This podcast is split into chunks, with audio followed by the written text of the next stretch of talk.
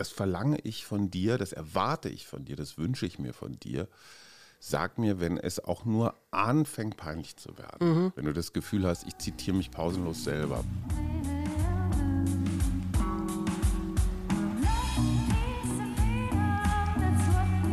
Wir.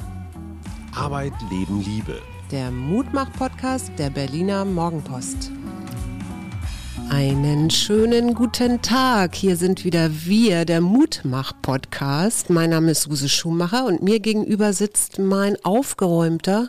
Hajo Schumacher. Ja, aufgeräumt deswegen, weil wir gestern doch tatsächlich, dürfen wir schon verraten, ja, ne? Ja, wir waren im wir. Roten Rathaus. Wir waren zum ersten Mal mobiler Podcast. Ich habe das gesamte kleine Studio aus dem Schöneberger Hinterhof in einen ja in das Multimedia-Zimmer des regierenden Bürgermeisters geschleift und ein sehr aufgeräumter Michael Müller, oder? Wie fandst Ja, du ihn? ich fand den, fand ihn wahnsinnig aufgeräumt. Vor allen Dingen war er, war, hat er so viel gelacht auch. Das Bisschen fand ich warst du verliebt besonders. Och, verliebt würde ich jetzt nicht sagen, aber ich fand es schon besonders. Also auf jeden Fall haben wir äh, eine ganze Weile gequatscht. Wir, wir spoilern schon mal. Das ist unser nächster Mittwochsexperte. Und das Interessante an Michael Müller ist, dass er vielleicht nicht ganz aus freien Stücken, aber dann doch seinen Job als regierender Bürgermeister dran gibt. Ja. Hofft, dass Franziska Giffey das übernimmt, seine Parteifreundin. Und er geht jetzt in den Bundestag. Und ich habe ihn gefragt, sagen Sie mal, das ist doch ein bisschen so, als wenn man von der Champions League, also Ministerpräsident, so absteigt äh, äh, in die zweite Liga. Und was hat er da gesagt?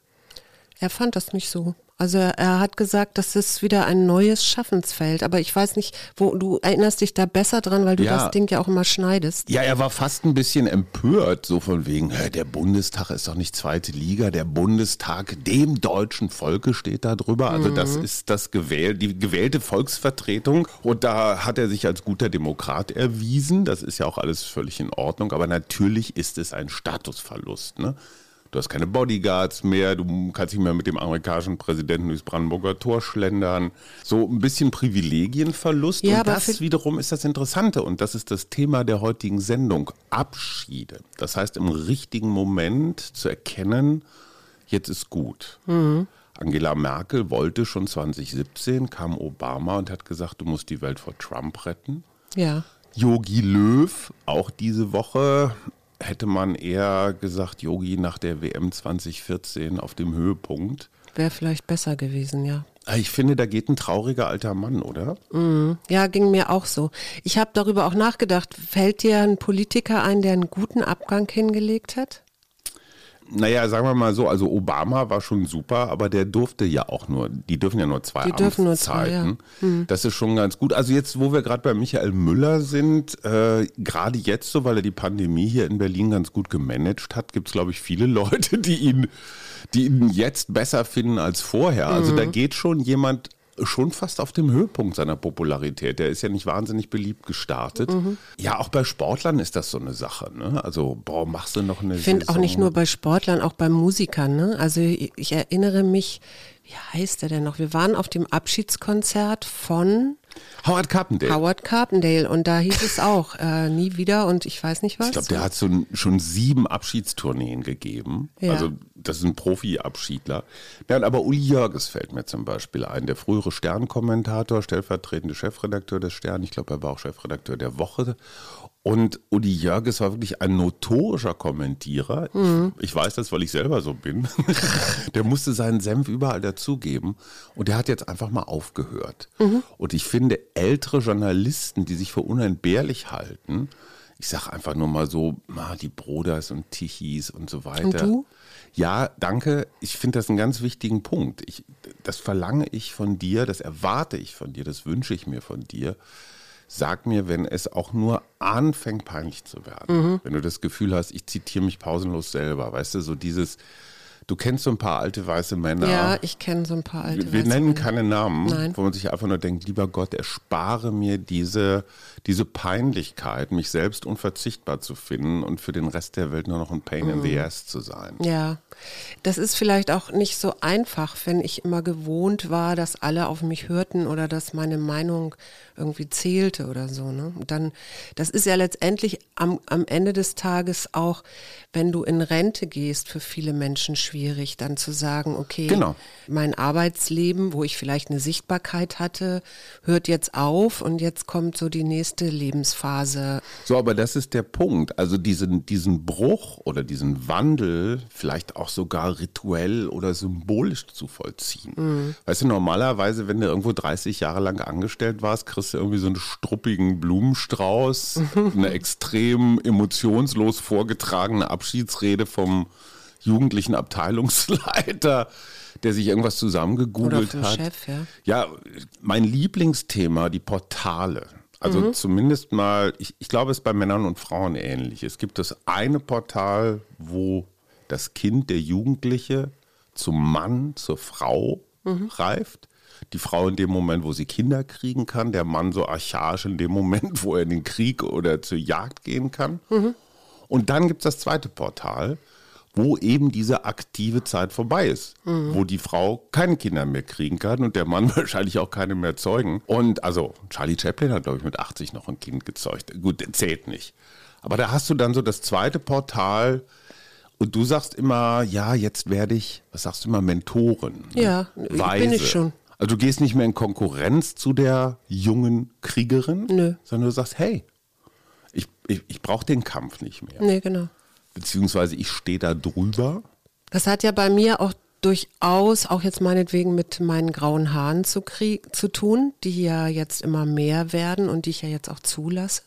Gestehe, manchmal ähm, bin ich dann doch ein bisschen am struggeln und denke so, hm, äh, wie sehe ich eigentlich aus auf Fotos? Zumal du ja immer noch, blonde Menschen haben ja immer das große Glück, dass man das nicht sofort so sieht. Aber bei mir sieht man es halt ziemlich doll und dann manchmal habe ich da schon ein Problem mit. Aber so generell merke ich, ich, ich bin viel mehr, ich stehe viel mehr zu mir dadurch.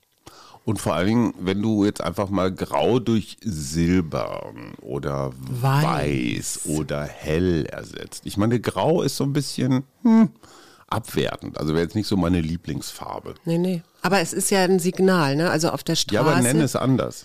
Ja, okay, ich äh, mein silbernes Haar. Aber auf der Straße ist es als, als Signal natürlich schon für, steht es schon für Alter oder so. Ne? Und ich merke das natürlich auch, dass ich jetzt nicht mehr so häufig angeschaut werde, gerade von Männern ähm, wie früher oder sowas. Ne? Aber Schatz, da konntest du dich ja auch kaum wehren. Ja, es waren ja Trauben von Kerlen, die Naja. hinter dir herrchen. Naja, genau. Aber da muss ich jetzt mal kurz mit Männerwissen äh, dazwischen gehen. Es gibt ja so Pornoportale. Ne? Ich weiß jetzt nicht mehr, welches das war.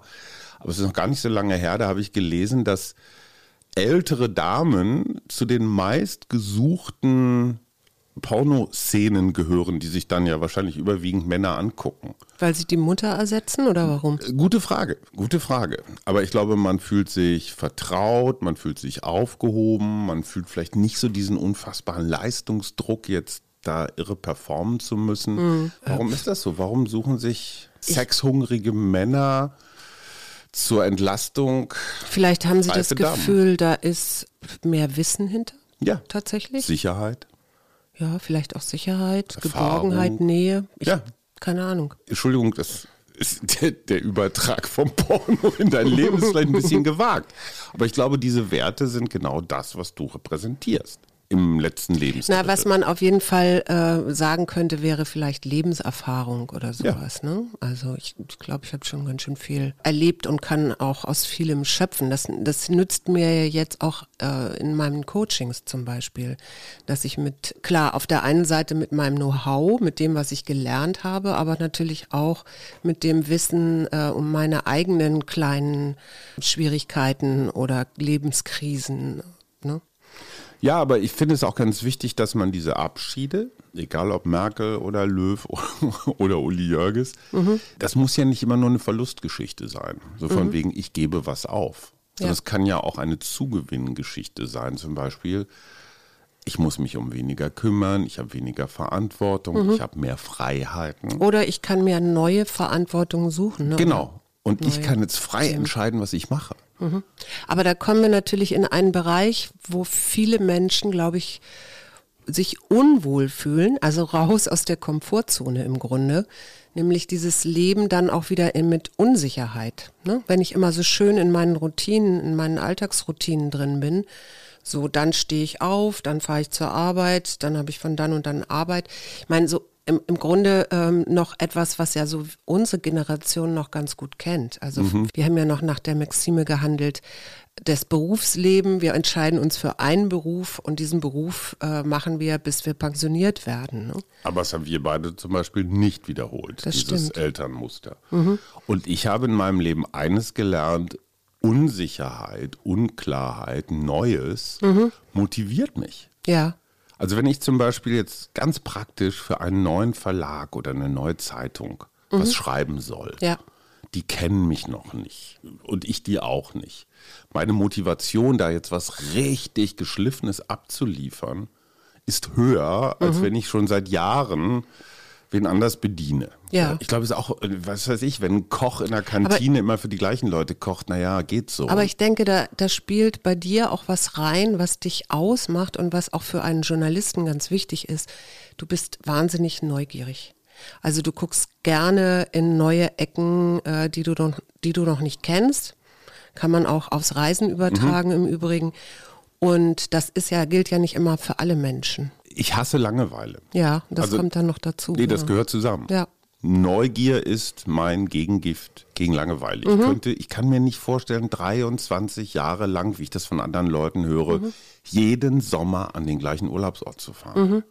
Ich verstehe das Konzept dahinter, diese Vertrautheit und irgendwie wo dazu zu gehören, ist mir schleierhaft. Also Ja. ich, ich will das nicht verurteilen, aber es ist gar nicht meins. Wie, bist du, du bist mit Unsicherheit und Neugier ist nicht so deins, ne? Nee, das stimmt nicht. Du also, schickst mich immer vor. Nein, das stimmt auch insofern nicht, weil dann hätte ich ja irgendwie mit 45 nicht nochmal gesagt, dass ich Psychologie studiere oder so. Das finde ich schon einen ganz schönen Sprung in etwas Neues rein. Und du weißt selber, dass ich ja auch ähm, Fortbildung liebe oder jetzt bei diesem Workshop da in Polen, wo ich auch nicht wusste, was Stimmt. da jetzt auf mich zukommt. Also das stimmt nicht ganz. Vielleicht bin ich nicht ganz so neugierig wie du oder tappe dann manchmal auch hinter dir her. Ich glaube, das hängt immer so ein bisschen vom Thema ab. Wir hatten damals, als du dich entschieden hast, nochmal zu studieren mit Mitte 40, weiß ich noch, hatten wir einen kurzen Moment der Einkehr. Ich weiß gar nicht mehr genau, wer es war, aber irgendwer sagte uns, stellt euch vor, euer Leben ist ein weißes Blatt. Ihr habt keine Verpflichtungen. Ihr müsst kein Geld verdienen, ihr habt keine Kinder, ihr seid an keinen Ort gebunden. Du kannst machen, was du willst. Die totale Freiheit. Ja. Und da haben wir lange überlegt, jeder für uns, was machen wir jetzt eigentlich, wenn wir eigentlich nichts machen müssen, wenn, wenn alles da ist. Und ich weiß noch immer, zuerst kommt man so auf diese Entertainment-Geschichten, so Kreuzfahrt, Weltreise. Also Kreuzfahrt ich nicht. Nein, aber weißt du, einfach erstmal Weltreise, Ur ja. Urlaub, ja. also solche Sachen, bis ich mir dann vorstelle, boah, jetzt für den Rest meines Lebens unterwegs sein und aus dem Koffer leben, ist auch gar nicht so richtig was. Und du bist dann interessanterweise ja mit dem Ansatz gekommen, hey, ich will noch mal was Neues lernen. Mhm. Und zwar was, was richtig anstrengend ist. Also Freiheit muss nicht unbedingt Bequemlichkeit sein, ganz im Gegenteil. Ja. Und was würdest du heute auf so ein weißes Blatt schreiben? Mit all dem, was du jetzt 15, 20 Jahre später weißt. Ich bin eigentlich schon drin in meinem Element, weil ich natürlich bei jedem neuen Coaching oder bei neu, jedem neuen Klienten erstmal ein weißes Blatt habe, ja, also mich auch so verstehe. Das heißt, meine Neugier bezieht sich sehr st- häufig auf Menschen. Also was ist da eigentlich? Wer ist, wer sitzt mir da gegenüber und was ist, steckt vielleicht hinter irgendwelchen Fragen oder Krisen? Ne? Also was, was ist dahinter? Deswegen weiß ich gar nicht, ob ich was Neues auf mein Blatt schreiben würde. Eigentlich eher so, mich interessieren Menschen. Hier und jetzt ist Hier okay. und jetzt, ja. Ich habe das tatsächlich das Problem, ich sitze hier seit 20 Jahren, also jetzt nicht ganz genau hier, aber im Wesentlichen so für mich. Und ich genieße Alleinsein, überhaupt kein Problem. Ich kann noch drei Stunden alleine am Rennrad sitzen. Also ich, ich, ich habe mit mir genug zu tun. Aber es schleichen sich immer wieder Momente der Einsamkeit da rein. Mhm. Ich merke das, ich weiß noch neulich mit Sören habe ich mal so ein bisschen Holzkram repariert. Ne? Also mhm. um Gottes Willen, kein Kunstwerk, aber so zwei Jungs, eine Werkzeugkiste, ein paar Schrauben, eine Flasche Bier dabei, kein Zeitdruck. Ich habe das so unfassbar genossen, dieses mhm. gemeinsame etwas schaffen. Es ist auch völlig wurscht, was wir da geschaffen haben. Mhm. Und ich merke diese Lust mit anderen Menschen kreativ ja, zu sein kreativ oder im Austausch vielleicht eher. Und ich glaube, dass das Gemeinsame mehr ist als die Addition von Einzelteilen. Also mhm. du bist der Hammer und ich bin der Nagel. Das Gesamtwerk ist mehr mhm. als als diese mhm. beiden Einzelteile. Aber da und sagt, ich merke, dass da ist ein Bedürfnis. Ja, aber da sagst du ja auch etwas, was, glaube ich, sowieso ein menschliches Bedürfnis ist und was wir in der Pandemie ja sehr schmerzhaft äh, wahrgenommen haben, nämlich dass dieser Austausch, den wir so nötig brauchen, weil wir nun mal soziale Wesen sind und weil wir von der Interaktion leben und letztendlich an ihr auch lernen, dass wir da so abgeschnitten waren äh, sehr lange. War ich nicht. Nein, du warst es nicht, weil du hattest hier noch eine Familie zu Hause, aber wie viele Leute waren ähm, alleine zu Hause? Ja, aber ich habe, glaube ich, in dieser Pandemie mehr Kontakte reaktiviert oder aktiv gehalten, als ich das in normalen Zeiten gemacht hätte, weil ich, mhm. weil ich so eine Art Beziehungsbewusstsein entwickelt mhm. habe. Ich habe gemerkt, wie wichtig mir diese Sachen sind. Also ja. nicht dieses, eben nicht diese Sachen, sondern diese Menschen. Ja. Und äh, ich habe sie gepflegt oder, oder durch dieses Bewusstsein zumindest mal mich drum gekümmert. Mhm. Also da, da, kann ich, da kann ich bei dieser Theorie der Vereinsamung durch Pandemie kann ich überhaupt nicht mithalten. Na, naja, ich, ich, das ging mir jetzt auch nicht um die Vereinsamung, sondern es ging mir darum, dass wir soziale Wesen sind. Also wir brauchen die ja, Verbindung. Geschenkt, so. klar. Und klar kann ich eine Weile mal alleine vor mich so hinpuddeln, aber äh, wenn ich den dann keinen Input mehr bekomme, weil ich so in meinem kleinen Kämmerlein meinen, Gedank meinen Gedanken nachhänge, dann entwickle ich mich halt auch nicht weiter. Ja, aber der Input kommt ja nun in digitalen Zeiten ohne Ende. Auf, ja, auf aber es ist rein. ja was anderes, ob ich was lese und, und, und ein äh, Wort, naja, vielleicht für dich nicht. Finde ich nicht. Für also mich schon. Also für mich, ja, für mich ist Input ähm, noch eher äh, das Gespräch, jemanden zu erleben, ähm, Stimmungen mitzubekommen und so. Ja, aber Input sind für mich, ist für mich auch Licht oder irgendwelche körperlichen Reize oder, oder solche Sachen. Ja, natürlich, das gehört ja mit. Also raus aus dazu. Routinen ist für mich immer Input. Mhm. Ich kann mich erinnern, neulich, als wir Sommersonnenwende hatten, habe ich mal so echt so eine halbe Nacht, konnte ich nicht richtig gut pennen. Und anstatt jetzt zu versuchen, so, boah, ich muss jetzt einschlafen, ich trinke jetzt noch einen Rotwein oder sowas, ganz im Gegenteil habe ich dieses Wachsein echt umarmt. Ich ja. habe gesagt, wie geil, das Licht da draußen wird gar nicht richtig dunkel, hörst du irgendwelche Tiere und, und, und. Mhm. Also auch ne, immer wieder raus aus den Routinen. Mhm. Sag mal, du hast doch da ich habe da ohne Ende. Ja, Zettel weil ich habe mich so ein bisschen beschäftigt mit äh, diesem Leben in Unsicherheit oder mit Unsicherheit. Ja, dann was ja das Gegenteil ist von ich bin in Routinen. Mhm. Ja. Und äh, da, da, gibt es diese Ambiguität, so nennt sich das in der Psychologie, und mhm. Menschen mögen das nicht gerne so. Ambiguität ist Unsicherheit. Ne? Unsicherheit. Ne? Also Unklarheit. Genau. Und es gibt einen Sozialpsychologen, Ari Kruglanski, der hat vor 25 Jahren das Need for Closure postuliert oder äh, zu einer Theorie entwickelt. Das Bedürfnis, fertig zu werden. Nach kognitiver Geschlossenheit, mhm. also im, im, Prinzip das Verlangen nach einer definitiven Antwort. Mhm. Ne? Und es gibt halt Menschen. Wie heißt das? Need for Closure. Need for Closure, okay. Kenne ich total. Und es gibt halt Menschen, äh, die haben grundsätzlich eine starke Aversion gegen Unsicherheit, wo man nicht genau weiß, ist das jetzt ihr Temperament oder sind das vielleicht auch Lebenserfahrungen, ja, unsichere Kindheit oder sowas.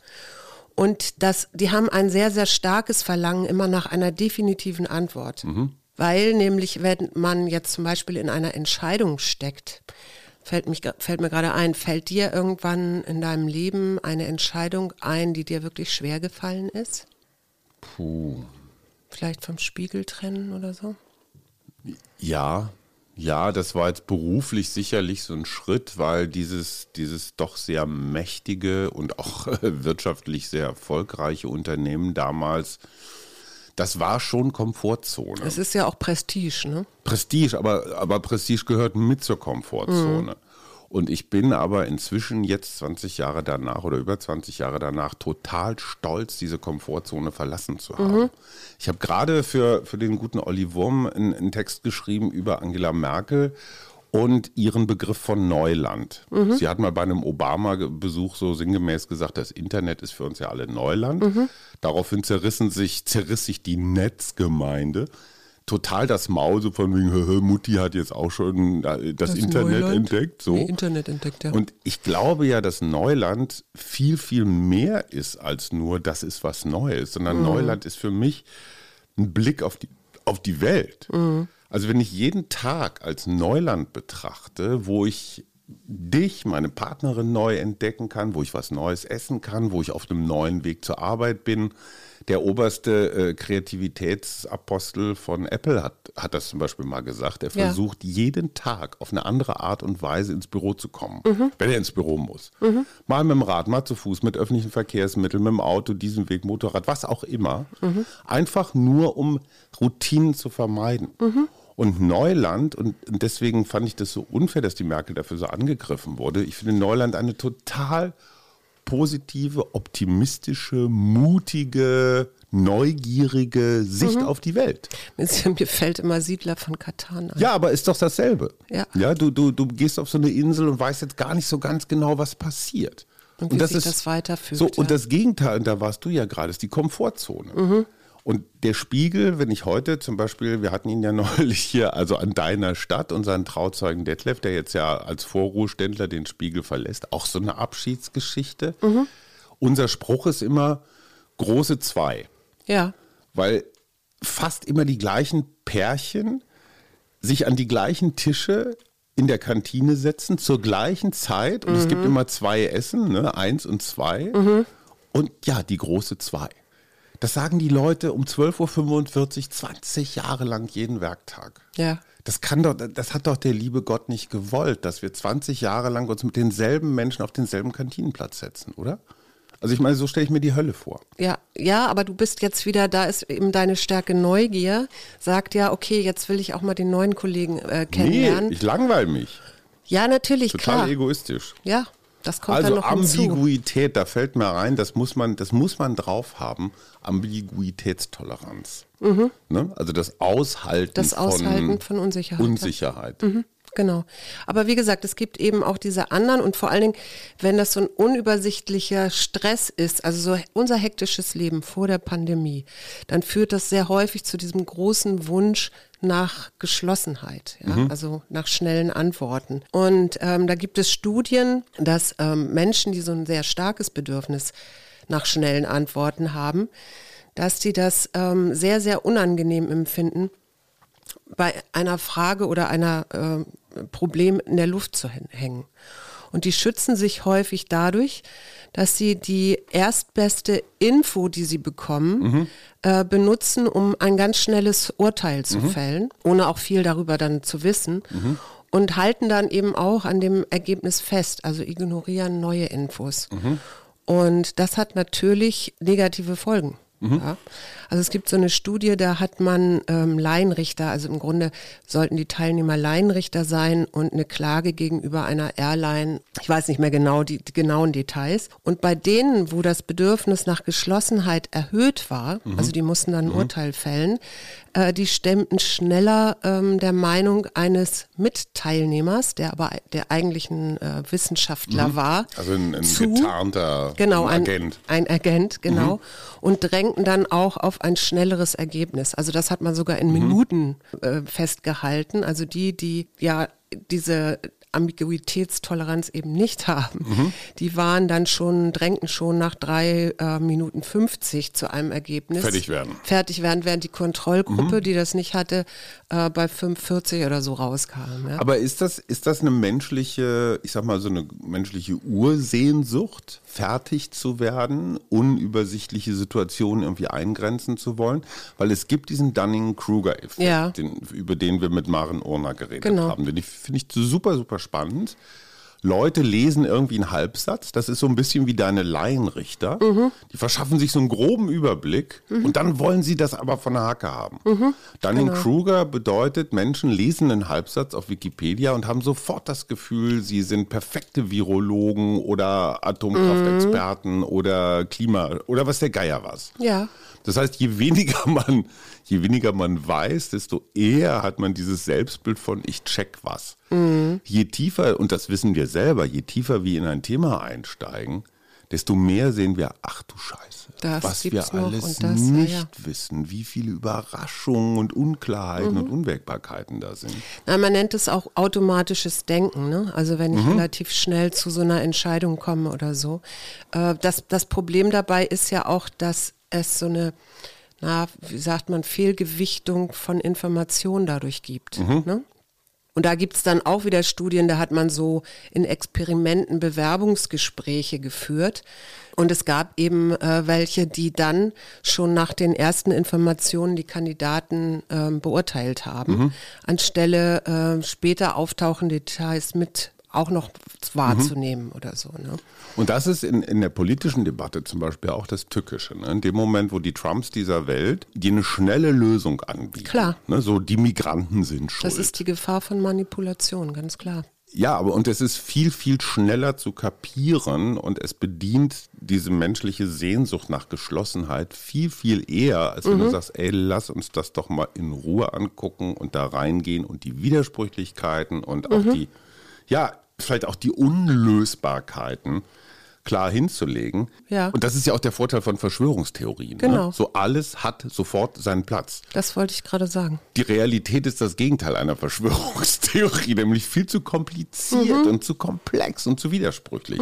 Ja, genau. Das ist nämlich die Gefahr dabei, dass wir äh, Vorurteile, die bei uns Unbehagen, also die Unbehagen und Unsicherheit auslösen, wenn es nicht gleich eine, eine klare Entscheidung gibt oder eine Antwort gibt, dass das eben dazu führt, äh, dass wir schneller dazu neigen, auf Stereotype zurückzugreifen und natürlich auch, wenn wir dieses Bedürfnis nach höherer Geschlossenheit haben, äh, das impliziert natürlich auch, dass die Komplexität einer Person oder einer Gruppe reduziert wird auf eine Kategorie. Und dann bist du ja automatisch bei meinetwegen Antisemitismus äh, äh, so zum, als, als eins. Oder bei Yogi Löw. Also ich würde dem um Gottes Willen keinen Antisemitismus unterstellen, Nee, nee, nee, nee, überhaupt das nicht. Aber nicht. ich glaube, gerade nach dem WM-Sieg 2014 war bei Yogi ein ganz großes Bedürfnis nach einer schnellen Lösung. Also Mhm. ich muss jetzt schnell wieder einen Titel gewinnen. Ich muss,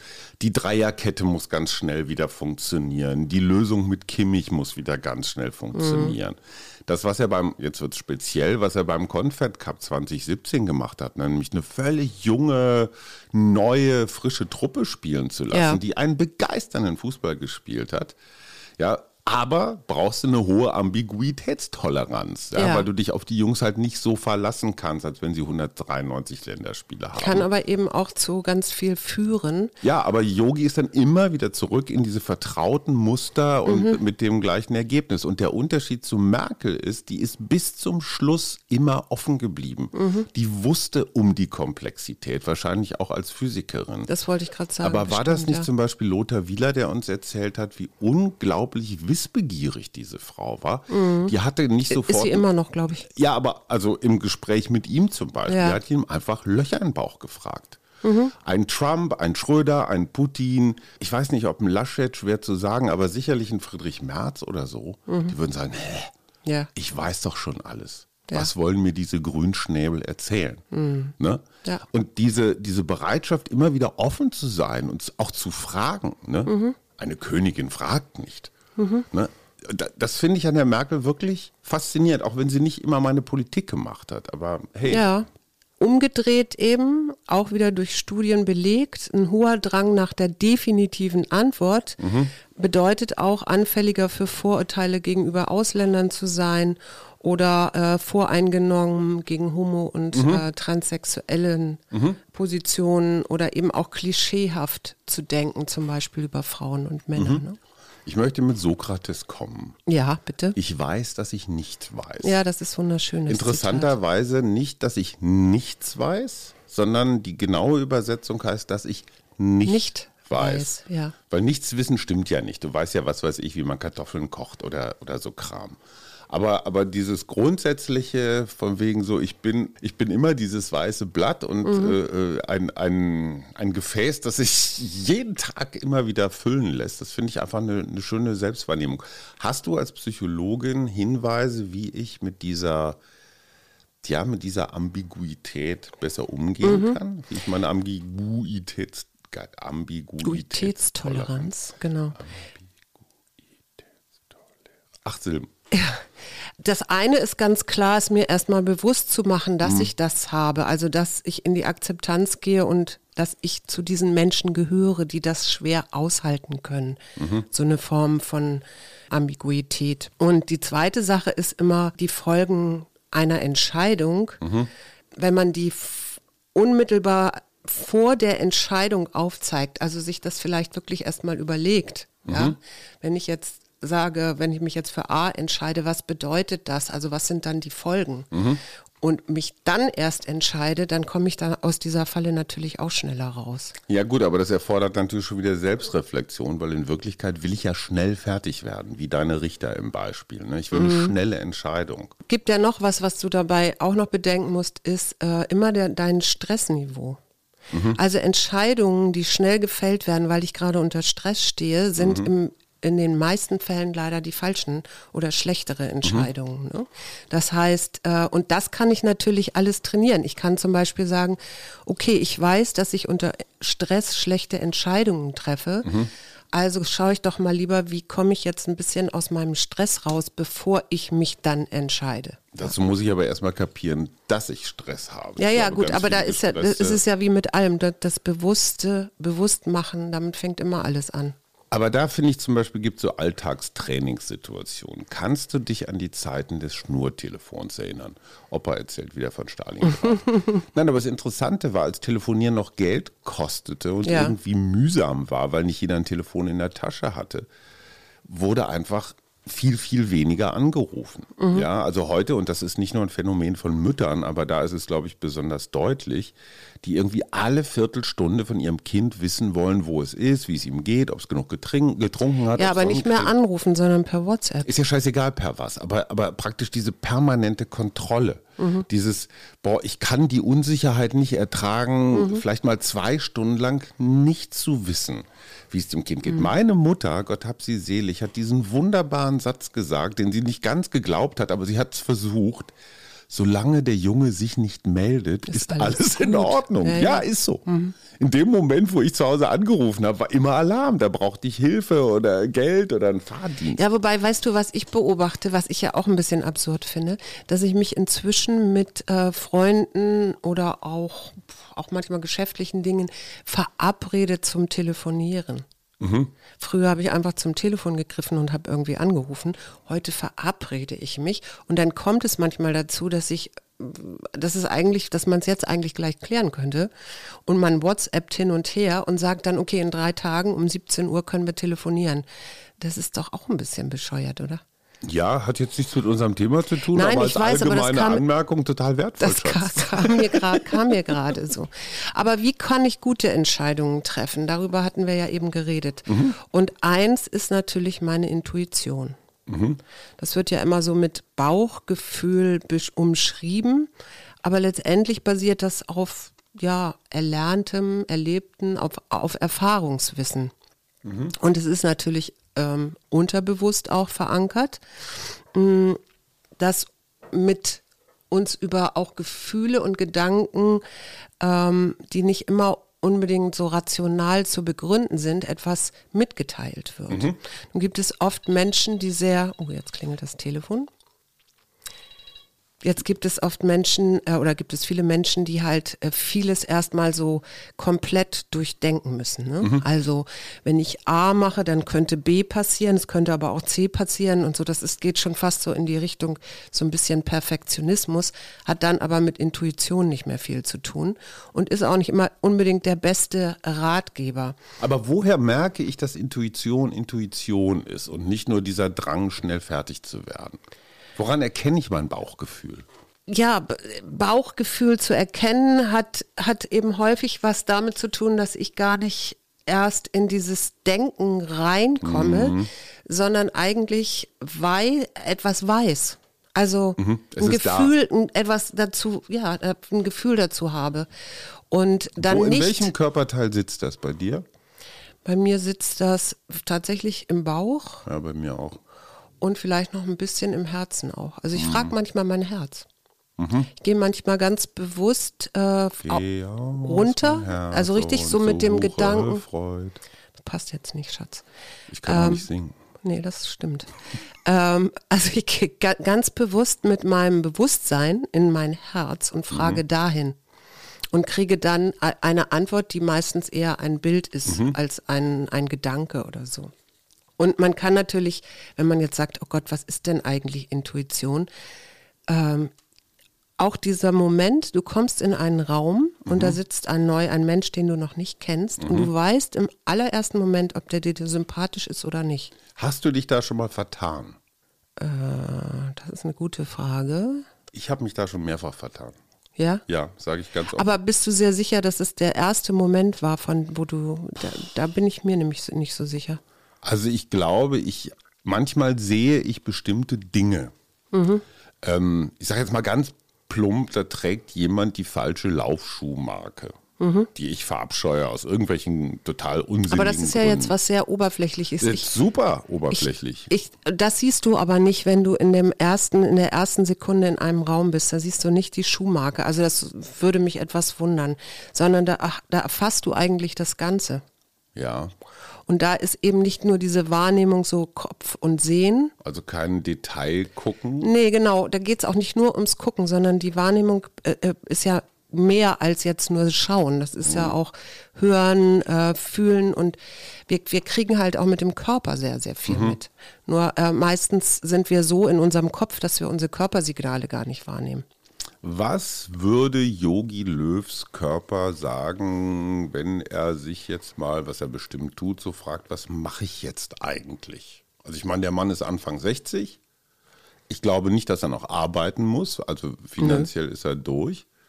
Was glaubst du, sagt sein Kopf und was sagt sein Bauch? Oh Gott. Äh, sein Kopf sagt, ich muss jetzt hier irgendwie sehen, dass ich, äh, wo, was ich jetzt als nächstes hier fertig kriege, was kann ich denn jetzt noch machen als Trainer? Soll ich noch als Trainer arbeiten oder vielleicht als Berater oder Aber ich glaube schon, dass da auch noch so ein Drang ist, so euch zeige ich es nochmal. So eine typische Jungsgeschichte. So, ich bin jetzt hier irgendwie in Unehren. Äh, Na, sie- pass auf, dass du nicht deine Brille jetzt mit seiner Ja, verwechselst. gut, das ist ja- ne? das- das könnte auch deine sein. Ja, aber ähm, und bei Merkel frage ich mich, was sagt der Bauch? Ich glaube, die ruht in sich und, und, und deren Bauch sagt, ach, ich würde gern noch mal an irgendeiner Universität in den USA oder so noch mal eine Gastprofessur, internationale irgendwo wandern Politik. Ja, oder beides. Ja. Also wirklich so das, worauf sie Bock hat. Mhm. Und Yogi ist, glaube ich, eher so ein Getriebener, der, der, der muss noch mal. Ja, letztendlich hängt das ja mit loslassen können Hm. zusammen. Ne? Wenn du so eine Routine hast wie, äh, ich bin jetzt der große Bundestrainer schon seit 15 Jahren, 15 Jahren, stimmt das überhaupt? Hm, ja, 16. Dann, oder 16, ähm, dann ist das ja eine gewisse Routine, von der du dich erstmal verabschieden musst, also aus einer gewissen Sicherheit raus musst. Hast du Pläne für deinen Abschied? Im Moment noch nicht, weil ich jetzt ja mittendrin bin und mir das gerade so wahnsinnig viel Spaß macht. Aber wenn ich jetzt merken würde, dass mir die Klienten äh, ausbleiben, das, dann würde ich wahrscheinlich auch denken. Also ich, ich beschäftige mich eher damit, wie kann ich raus aus, die, aus der Stadt gehen und trotzdem meine Klienten sehen. Das ist, also ich, ich, ich hoffe, dass wir irgendwann mal so weit sind, dass wir beamen können oder so. Ich habe ja manchmal so Rappel, ne, dass ich Dinge beende. Ich habe ja zum Beispiel diese Laufkolumnisten-Geschichte auch, das hat ein bisschen gedauert, aber irgendwann habe ich gesagt, so ich habe alles, was ich weiß und was ich kann und was ich loswerden will, bin ich losgeworden. Und jetzt habe ich das Gefühl, irgendwie ich wiederhole mich oder so. Wenn ich dir jetzt in diesem Moment sagen würde, Schatz, das mit der Journalisterei, ich habe das Gefühl, ich habe alles, was ich habe, habe ich gegeben. Ja. Ich kann nicht mehr. Was würdest oder ich will was Neues machen. Ja. Was würdest du sagen? Ich würde dich fragen, welcher Mensch willst du sein in der Zukunft oder jetzt als nächstes? Boah, was sage ich denn? Welcher Mensch will ich sein? Ähm, Naja, womit wirst du dich da, was beschäftigt dich da? Also ich würde mit dir ein Zukunftsbild, glaube ich, entwickeln. okay, und da so müsste ich jetzt länger drüber nachdenken. Aber das ist interessanterweise schon auch wie bei dir. Es, es ist immer irgendwie grün. Mhm. Und interessanterweise sind immer Pflanzen dabei. Also ich sehe mich, ich sehe mich ganz häufig in so ganz absurd, na, nicht absurd, aber in so fast so Jacques Tati-haften Garten. Technikolorbildern, nee, eher in so einer Gärtnerei. Also nicht Garten im Sinne von privat schön, Ja, sondern du wolltest eher doch so, mal Tomaten züchten. Ja, ich wollte schon so viel. Ja. Nur Aber stell dir mal vor, ich würde jetzt auf einmal in der Gärtnerei stehen und da die ganze Zeit so in kleinen Ich glaube, das kann, Dinge kann machen. Hm. sehr, sehr sinnstiftend sein. Also und sehr viel Spaß machen auch tatsächlich. Sollte jemand da draußen von euch eine Gärtnerei besitzen Es oder muss da auch nicht Deutschland zu sein. sagen haben. Es muss auch nicht Deutschland sein. Ich würde wahnsinnig gerne mal ein paar Wochen Praktikum oder äh, ein paar Tage erstmal. Das kann ja dann später Mhm. zu Wochen werden. Aber ich würde ja wahnsinnig gerne mal ein Praktikum machen. Mhm. Ich will auch kein Geld dafür haben. Ich will einfach nur wissen, wie das ist. Mhm. Was würdest du mal gerne ausprobieren? Was würde ich gerne mal. Ich, ich glaube, ich würde gerne mal richtig lange segeln. Also so, so Weltumsegelung? Ja, das müsste gar nicht Weltumsegelung sein. Das könnte auch von vom Nordkap äh, nach Afrika sein oder irgendwie sowas. Och, also das ist ja schon eine halbe ja, stimmt, ist Weltumsegelung. eine halbe.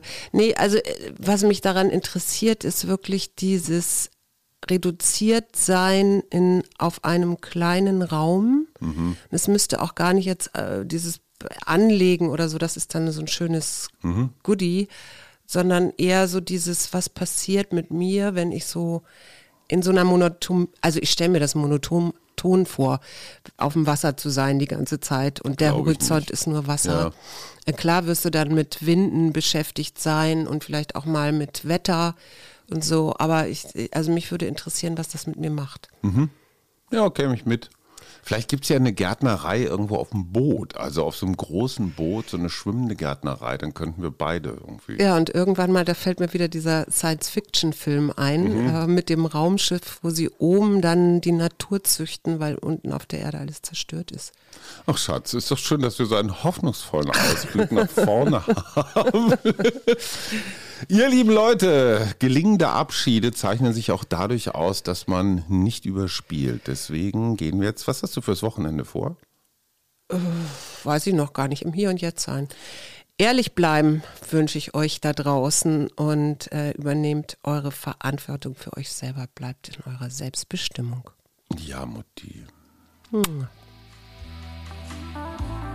Wir, Arbeit, Leben, Liebe. der Mutmach-Podcast der Berliner Morgenpost.